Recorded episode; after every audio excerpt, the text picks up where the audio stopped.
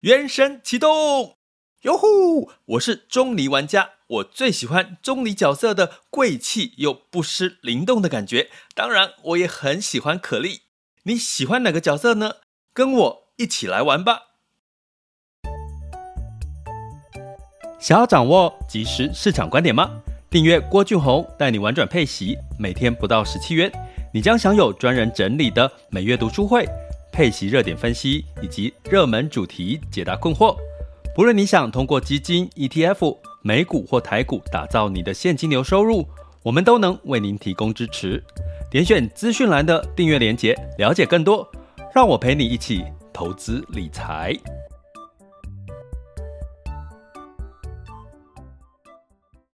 各位亲爱的学员以及听友们，大家早上好、中午好、下午好、晚上好。今天是二零二三年的六月七日了哈。那呃，在最近真的有跟各位提过，AI 应该会火一整年哈，因为接在这个苹果发布了它的 Vision Pro 哈。那呃，最近有开始有一些比较重量级的 YouTuber。应该有被苹果邀去做体验哦，这个 Vision Pro 的使用呢，那我想它其实的确在使用的体验是非常棒的哈。那但是还是脱离不了我在昨天的那一集里面提到它的重点，比如说它的重量，比如说它的 Killer Application 杀手级的应用，要不然只是仍然沉浸在所谓你把它当成是一个影音视听的一个享受的一个设备哈。那没关系，可是这个未来的情况，在真正的明年二零二年上市、二三二四年上市之前呢，其实都还是会有的这个进展。然后，那所以呢，AI 的话题持续不断呢。其实我们在我们频道里面讲配息、配息哈。那这些配息类的台台股 ETF，因为今天挑的三档是台股 ETF 哈，零零八七八、零零五六、零零七三。那就有这个有人敲碗说，诶，有没有这个配息类的 ETF 有比较有碳权这个角色？我们在应该是明天吧，再录一集碳权，谁最碳权？吼，谁最绿能呐、谁最谁最碳中和这种概念去来讲？吼，好，所以呢，这三档其实比较适合拿出来比较，是因为它是台股。吼，如果说其实很多 AI 题材其实都比较是偏美股。那我们就不在今天的这个讨论范围之内。那当然，我们在六月份开始我们的月初的一集 EP 零一，我们会把 AI 的主题拿来重点的讨论，不管是混合有这个美版的这个 AI，或者是台版的 AI，我们都会这个综合整理一下，然后把它放到我们的六月份的这个热点清单、好观察的配息清单或主题清单里面。所以，如果你想要了解更多、更详细的相关的配息跟这个主题式的一这个，不管是 ETF 或基金哈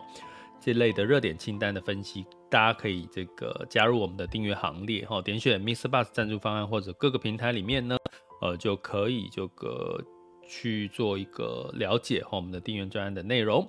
好，那在一开始之前呢，我仍然要稍微语重心长一点吼。因为昨天有一个学员问我，他加入了一个股票群，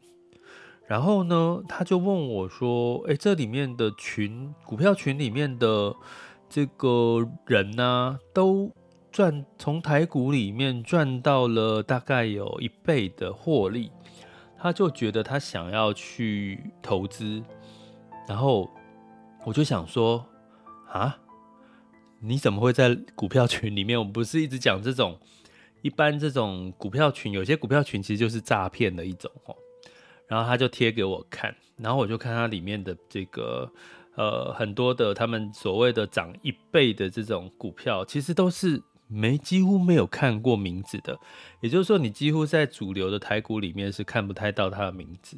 甚至你仔细去看它里面的很多标的，都是所谓的这个呃不赚钱的公司啊。那我就说，这很明显的就是诈骗。结果呢，这个学员就问我说：“可是，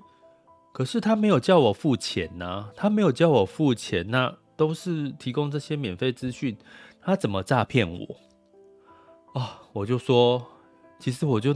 一直想说，我不是常常跟你们讲说，苦口婆心的讲，其实免费的东西往往是最贵的，诈骗就是免费，因为它不是从跟你拿钱来诈骗。其实很多的投资的诈骗不见得是这样哈。那这个，那具体怎么诈骗呢？基本上很多免费的，你会看到你进去啊，你看到很多推荐的股票，他也没有叫你付付学费啊，付钱呐啊，我说，其实很多你要叫你付这个上课啦学费，其实不见得是诈骗，因为他反而是叫你付钱，然后去做挑选嘛，怎么去呃增加自己的投资的实力。有时候诈骗真的不是诈骗，那其实现在大家都搞不清楚了哈，所以。就就反正反正大家混在一起，就是劣币会驱逐良币的情况在是越来越明显了，但是也没办法，这是整体的大环境的状况哈。那这种类型它怎么去诈骗呢？比如说，通常啊，台股我们台股是属于浅碟式的市场哈，也就是说，基本上呢，它有一些，比如说它的股数股数少，或者是流通在外的股数比较少。所以呢，它比较集中，所以它很容易操作。比如说它的筹筹码，比如说你资金没有大，比如说台积电，你就很难透过一点点的资金去撼动它的股价嘛。好，所以通常是外资在撼动台积电的股价。可是如果一些一些中小型名名不见经传的股票，它没有人在买卖，所以它只要一点点的资金就可以。比如说你买几张，都是买在。这个涨停买个几张，你就会这个股价就上涨了。一天买个几张，股价就上；一天买个几张，股价就上涨。所以你就会看起来好像这些股票就哇，怎么会涨翻天？那明明是赔钱的股票。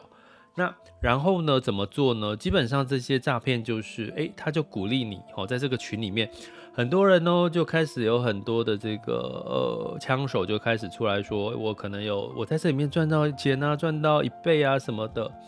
然后呢，一开始有一些这个一般投资人就去跟，所以呢，在这个过程当中呢，这些所谓的这个，因为它筹码刚刚讲它的流动性很小嘛，它筹码不多哦，它比较集中哦，在少各个股权没有那么分散，所以被这些有心人士呢诈骗呢，他就去买买买，然后看看起来堆高，诶，可是呢，等到他觉得差不多了，这个被骗的人差不多进场了，他开始卖。好，就是当你就股你会看到股价涨的时候，最后都是这些所谓的被割的韭菜，他就进去买了。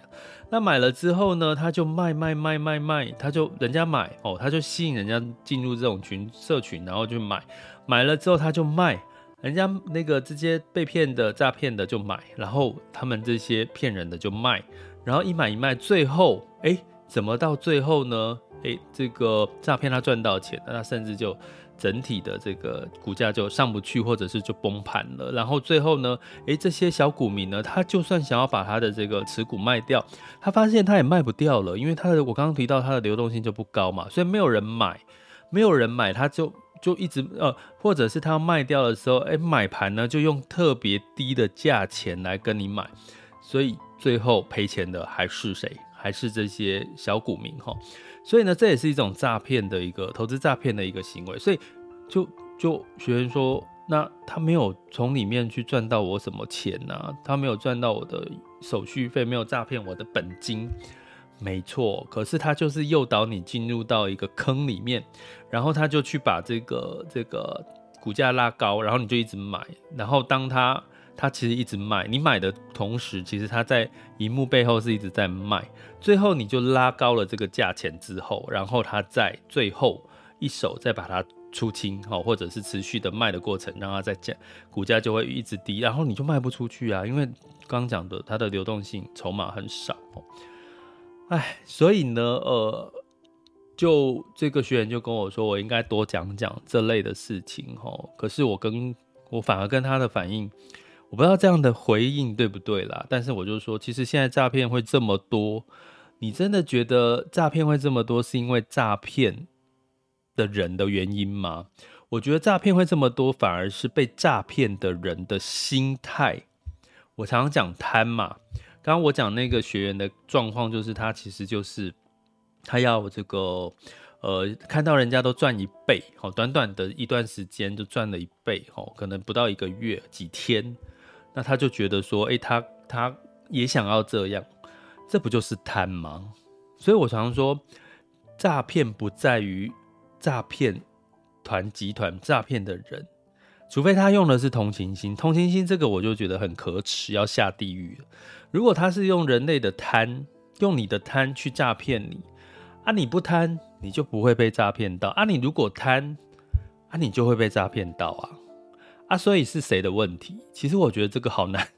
你说我要去，就很多，比如说在我们的，我像我的频道绝对不会是投资的主流，因为我其实不是那种教告诉你就是要获利翻倍的这种这种主题齁，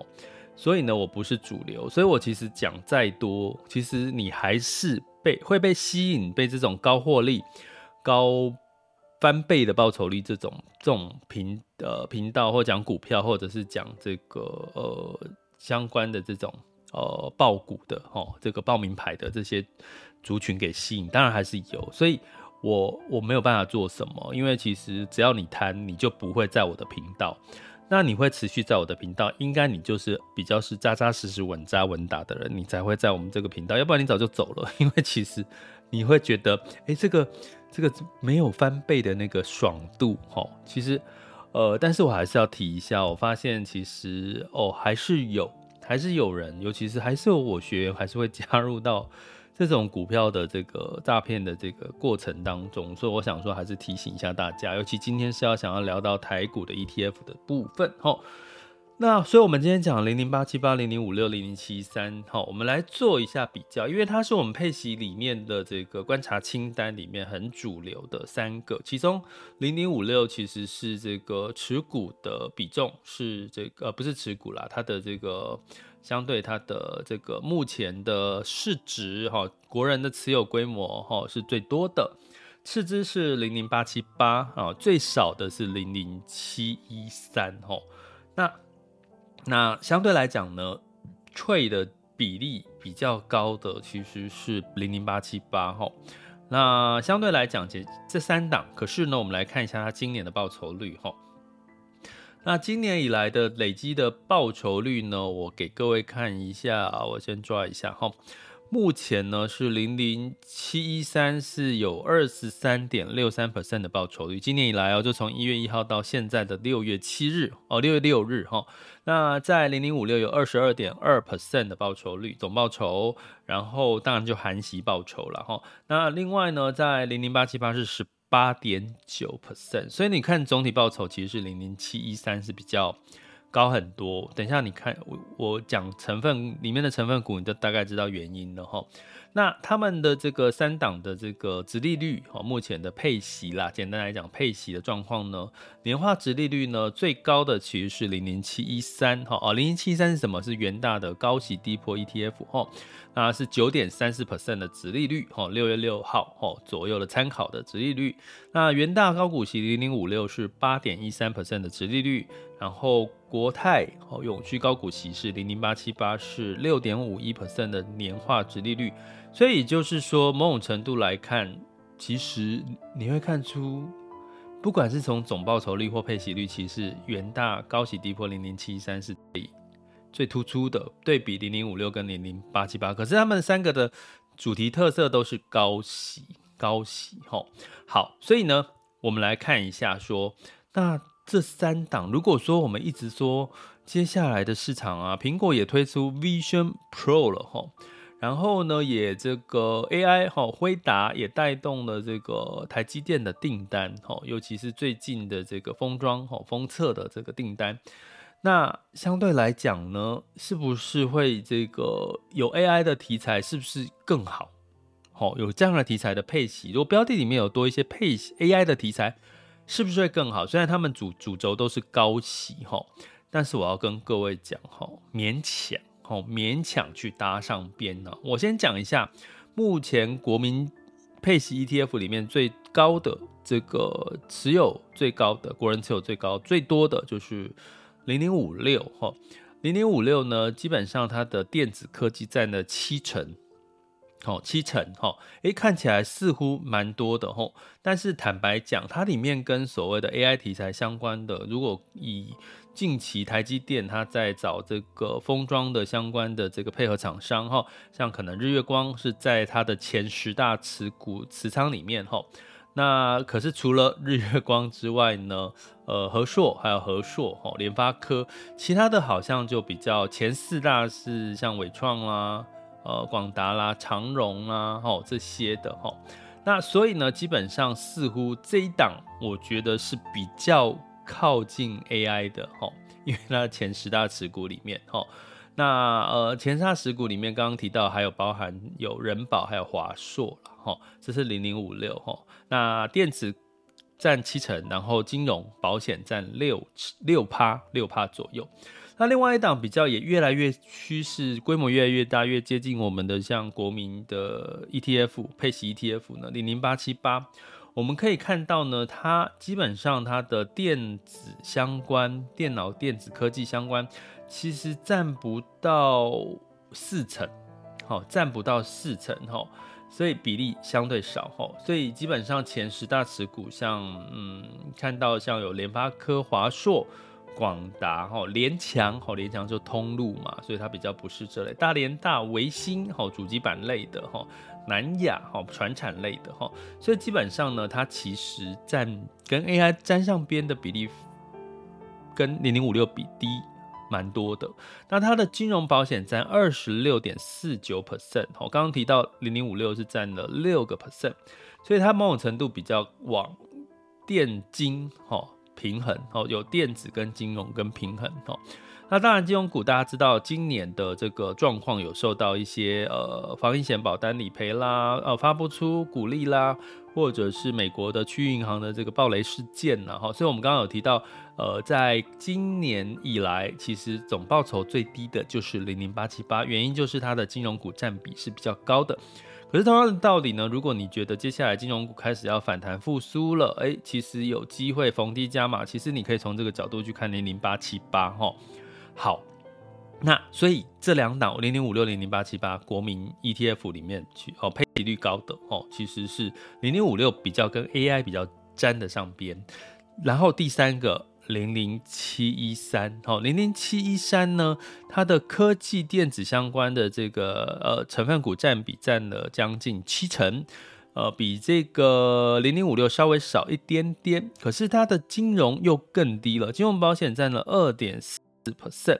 所以你从这边就知道为什么零零七一三今年以来它的报酬率是这三档 ETF 里面的最高，其实就是因为它的。金融股的成分占的是三档里面最低哈，那其他的类别里面呢，其实它的电子股有这个七成呢，其他都是在船产哈，塑胶、水泥之类的这类的船产哈，哎，所以你就知道了哈，这两档其实最大不同。我再讲补充一下，零零五六除了电子金融，第三大的其实是航运哈，它所以零零五六比较多是电子金融航运哈，那。这个零零八七八是电子金融都比例比较持重比较这个平衡，零零七一三比较往这个所谓的电子科技以及船产去靠拢，吼，就是所谓的这个原物料的相关的这些个股，吼，所以呢，从这边来看呢，在七零零七三第一个第一大持股其实是台塑。哦，是台塑，它不是电子股哈。那前两大好，包含这个第三大持股是台湾大哥大。好，那接下来呢，就是像有人保、英业达、光宝、华硕，哦，然后这个亚尼，好，这个比较传产，哈，群光跟瑞仪。所以其实你说它反而比较没有 AI 的味道在里面，它反而比较有一些。传产的味道在里面，这也是为什么我要跟各位讲，在这个呃，接下来是不是碳权？好，如果要从碳权的角度来看的话，诶，可能这个角度的立场，可能看到的东西又不同哦。我们可能另外再讲一下，如果谁谁最碳权这样的概念来看，所以目前看起来最 AI 的被靠近最靠近 AI 的是零零五六哦，零零五六其实是最 AI 化了哈。那它的报酬率跟它的配息率也是在这三档里面第二名哦，都是在第二名哈。所以如果你从 AI 靠边站的情况下，未来如果 AI 还有增值的机会，可能零零五六的情况不见得哈，可能我们可以观察一下这个状况哈。所以呢，诶，不过从这边呢，我觉得我们看到一个比较。可有很棒的一个想法，哈，提供给大家参考。也就是说，我们的配息的标的不是这种 AI 成长性的题材。好，你会看到我刚刚的跟各位分析的前十大持股，哈。所以呢，你在配息的标的里面呢，你要参与到 AI 的题材，你可以善用。配息，哈，就是主题投资来去增加你的 AI 的这个所谓的这个呃成分，哈，AI 的成分，也就是说，你可能在这个相对你的配息出来的，我们在我们频道叫做以息养股嘛，你的配息资产里面或部分的资产里面去参与到 AI 题材，哈，那 AI 题材呢，目前如果你以 ETF 来看，比较多还是会集中在这个。呃，国国外的 ETF 哈，国外的不是国外的 ETF 啦，就是投资不是以台股为主的哈，比如说他有投资到 NVIDIA 啦，投资到 Apple 啦，投资到 Microsoft 哈，这类的比较更贴近 AI 题材的哈，可能要偏重于不是以台股投资为主，有没有？有，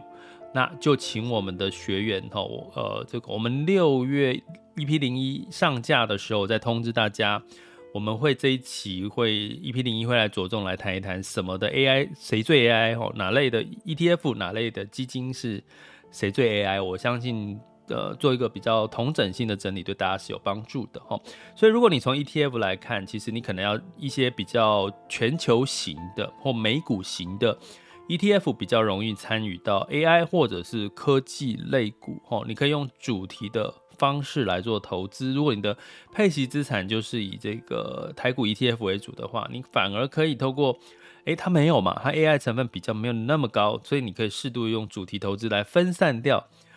风险，要不然你一直看到 AI 的话题一直讲，如果你都是投资零零八七八、零零五六、零零七一三，你可能会参与到 AI 的成分比较低。那如果 AI 的话题还持续火的话，其实你就没有。参与到，那你就适度的透过主题投资，由比如说以席哈配出来的席来去做这个呃主题类型的投资，其实也不是一个不好的方式哈啊，所以基本上 AI 的题材呢，刚刚提到的哈，就是从其实有很多面向可以接触到 AI 的题材哈，但是这三档的高配息的 ETF。坦白讲，硬要讲的话，只有零零五六是比较靠近 AI，其他的其实比较没有那么靠近 AI。同样的，如果你对金融股接下来是有信心，反而零零八七八会是比较多参与到金融股，零零七一三呢比较是传产，那传产会跟。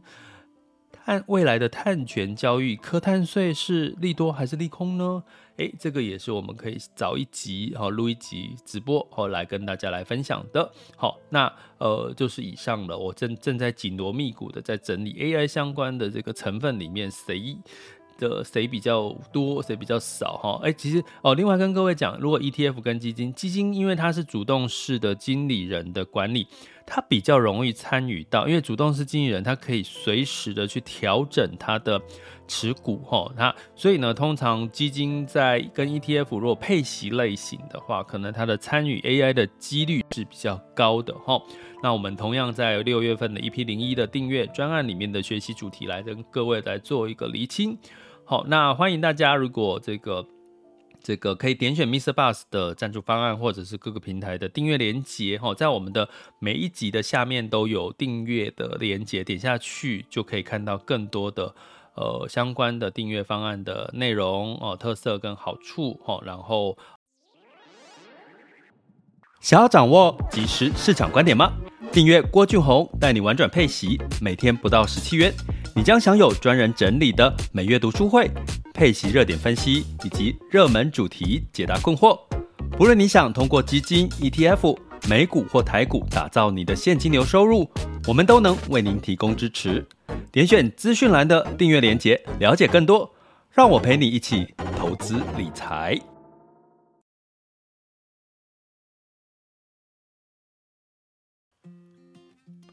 好的，那我们接下来进入到二零二三年六月七日周三的全球市场盘势轻松聊。首先，我们看到风险指标部分，今日 VIX 恐慌指数是十五点四八，现在当下 VIX 恐慌指数是十三点九七，十年期美债殖利率是三点六六九七 percent，所以你会看到恐慌又降下来了，也就是说市场现在比较偏乐观哈。那美债殖利率维持在三点六、三点七左右哦，那其实升息似乎也没有在。往上升的几率了。那美股呢，基本上是小涨哈。道琼上涨零点零三 percent smpu 版、纳斯达克跟费城半导体分别上涨零点二四、零点三六跟一点二八个百分点。哦，那这个费半哦涨幅哦，这个反弹力道比较大。那当然呢，这个美国经济的衰退，其实除了世界银行修正向上全球的经济成长率之外呢，高盛也对于未来十二个月美国衰退的可能性从三十五趴降到二十五个 percent 哈，所以呢，原因是这个银行暴雷事件可能慢慢告一个段落了，所以带动了整体的这个美股的上涨哈，所以今年美股呢，接接下来下半年呢，慢慢进入到领先衰退，如果越来越弱。哦，没有那么衰退，再加上升息慢慢转换到降息，那就是一个比较复苏明确的一个情况。所以美股建议不要缺席。哈，那欧股的部分呢，一样，它其实也没有太坏的状况，银行的问题也慢慢的告一个段落。哈。呃，这个瑞银呢，UBS 可能在六月十二号就对 Credit Suisse 就是瑞信就完成收购了，所以这些暴雷事件也慢慢的接近尾声，所以泛欧六百上涨零点三八百分德法英分别上涨零点一八、零点一一跟零点三七个百分点。那在雅股的部分呢，呃，除了 A 股哈，在昨天先涨后跌，下跌跌破三千二，上证指数跌破三千二，来到下跌一点一五百分之外呢，其他的呃。其他亚洲股市普遍是偏涨的哈，日经是上涨了，哦，二二五是上涨了零点九 percent，台湾加指数是小涨了零点二八 percent，那接近一万六千八的关卡就会有一点压力哈，在台股的部分哈，有点近乡情怯，所以我们来看一下目前哈，港股也是跌了哈，周一哦，周二港股也是跌，我们来看一下。目前时间是十二点二十七分。目前这个亚洲的股市状况，台湾加权指数是上涨了零点七七点，来到了一万六千八百九十一，哈，上涨了一百二十九点，哈。那基本上呢，已经要涨上超过一万六千九了，哈。那目前的确是比较偏多的一个态势。那台积电呢，今天是上涨一点零七 percent，到五百六十六块钱。原因是昨天台积电的股东大会释出了非常多乐观的讯息，包含它的订单哦，包含它的这个呃这个它可能这个产能啊封装它没有办法自己一个人吃下，它还要去这个呃把它的给它的这个去做一个呃外包的一个动作之类的哦，它当然就会带动了其他相关类型的这个呃这个这个这个气呃个股哈来做一个这个加分哈。那金融股今天是稍微偏弱了哈，那柜买指数是上涨一点三一 percent 哈，所以这个消费类型呢，其实也是强强棍。那今天的港股的部分呢，又在跌了，又昨天跌，今天反弹哈，恒生指数来到上涨零点九七 percent，恒生科技上涨二点零二 percent，那上证指数呢，目前还没有站回三千二哈，目前是小涨零点零二 percent，深圳指数上下跌零点三七 percent。目前呢，上证指数已经有点偏空了，从技术层面来讲，已经偏空了哈，持续下跌的，跌破了这个季线哈，所以基本上是偏空的哈。那需要更多的好消息，或者是呃投资人的信心呢，以及人民币要走强哈，比较有利于 A 股这个。反弹的表现，那日经二五呢是下跌零点七一 percent，总算下跌了哈，因为涨多稍微跌一下会比较健康一点哈，要不然最近日日股也是一直涨哈，下跌零点七一 percent，南韩综合指数上涨零点三四 percent，新加坡海峡下跌零点三三 percent 哈，那所以目前看起来这个雅股呢仍然是涨多于跌。那接下来我们来看一下能源哈，能源部分是八月份布兰特原油期货下跌零点六 percent，来到七十六点二九美元每桶。那原因是整个这个相对来讲，可能因为哈这个有供给需求的变化，哎，可能供给减少，可是需求也也也降温哈，所以带来了油价哈维持在七十到八十块左右。那金价呢是上涨了零点四 percent，好，八月份的纽约黄金期货。来到一千九百八十一点五美元每盎司哈。那因为这个市场在观望这个美国联准会，诶，下周即将要决定，诶，今年六月要不会升息。那目前几率升息几率不高，大概在三成左右哈。所以呢，让这个这个金价稍微的收涨一点点。那美元指数呢也稍微小涨，后，来到一百零四点一三零三，美元兑换台币是三十点六八，美元兑换人民币是七点一一九三，美元兑换日元是一百三十九点六三，所以所有的亚币稍微小贬小贬，哈，美元稍微上升，可是。很明显的，人民币贬最多，吼，美元兑人民币从过去的六点九，现在是七点一一九三，吼，所以某种程度呢，你要看 A 股什么时候反弹止稳走强，其实要看它的人民币汇率。那目前看起来，因为这个呃某某种程度呢，中国必须要实实施更加的货币宽松，让这个消费者把钱。不要放在银行里面，就拿去投资，拿去消费，哦，拿去买房，要不然呢，这个情况呢，可能比较不容易改善，哦，那甚至目前在 A 股，在这个这个 A 中国的金融业比较反而会推出。呃，不是叫鼓励大家去投资哦，反而是鼓励大家去买所谓的保险哦。这些银行业呢，呃，中国的银行业呢，呃，甚至保险业鼓励大家去做一个锁利的动作，因为这个目前中国是处于在一个降准降息的一个情况下，那这些所谓的呃老百姓投资人，他不敢去呃投资。大幅度的投资风险性的资产，也不太敢去买房地产，结果呢，反而呢一窝蜂的比较多去跑去买保险哦，因为保险呢有锁利的作用哦，因为它其实是，比如说我现在在降息，可是我保险的利率还是比较高，所以它反而如果未来趋势利率一直往下走，反而它的这个保险的利率可以有锁利的诉求，反而最近的中国的保险业哦，金融业都在诉求卖保单 哦，所以这不是。太有利的情况，代表就是说，消费者是比较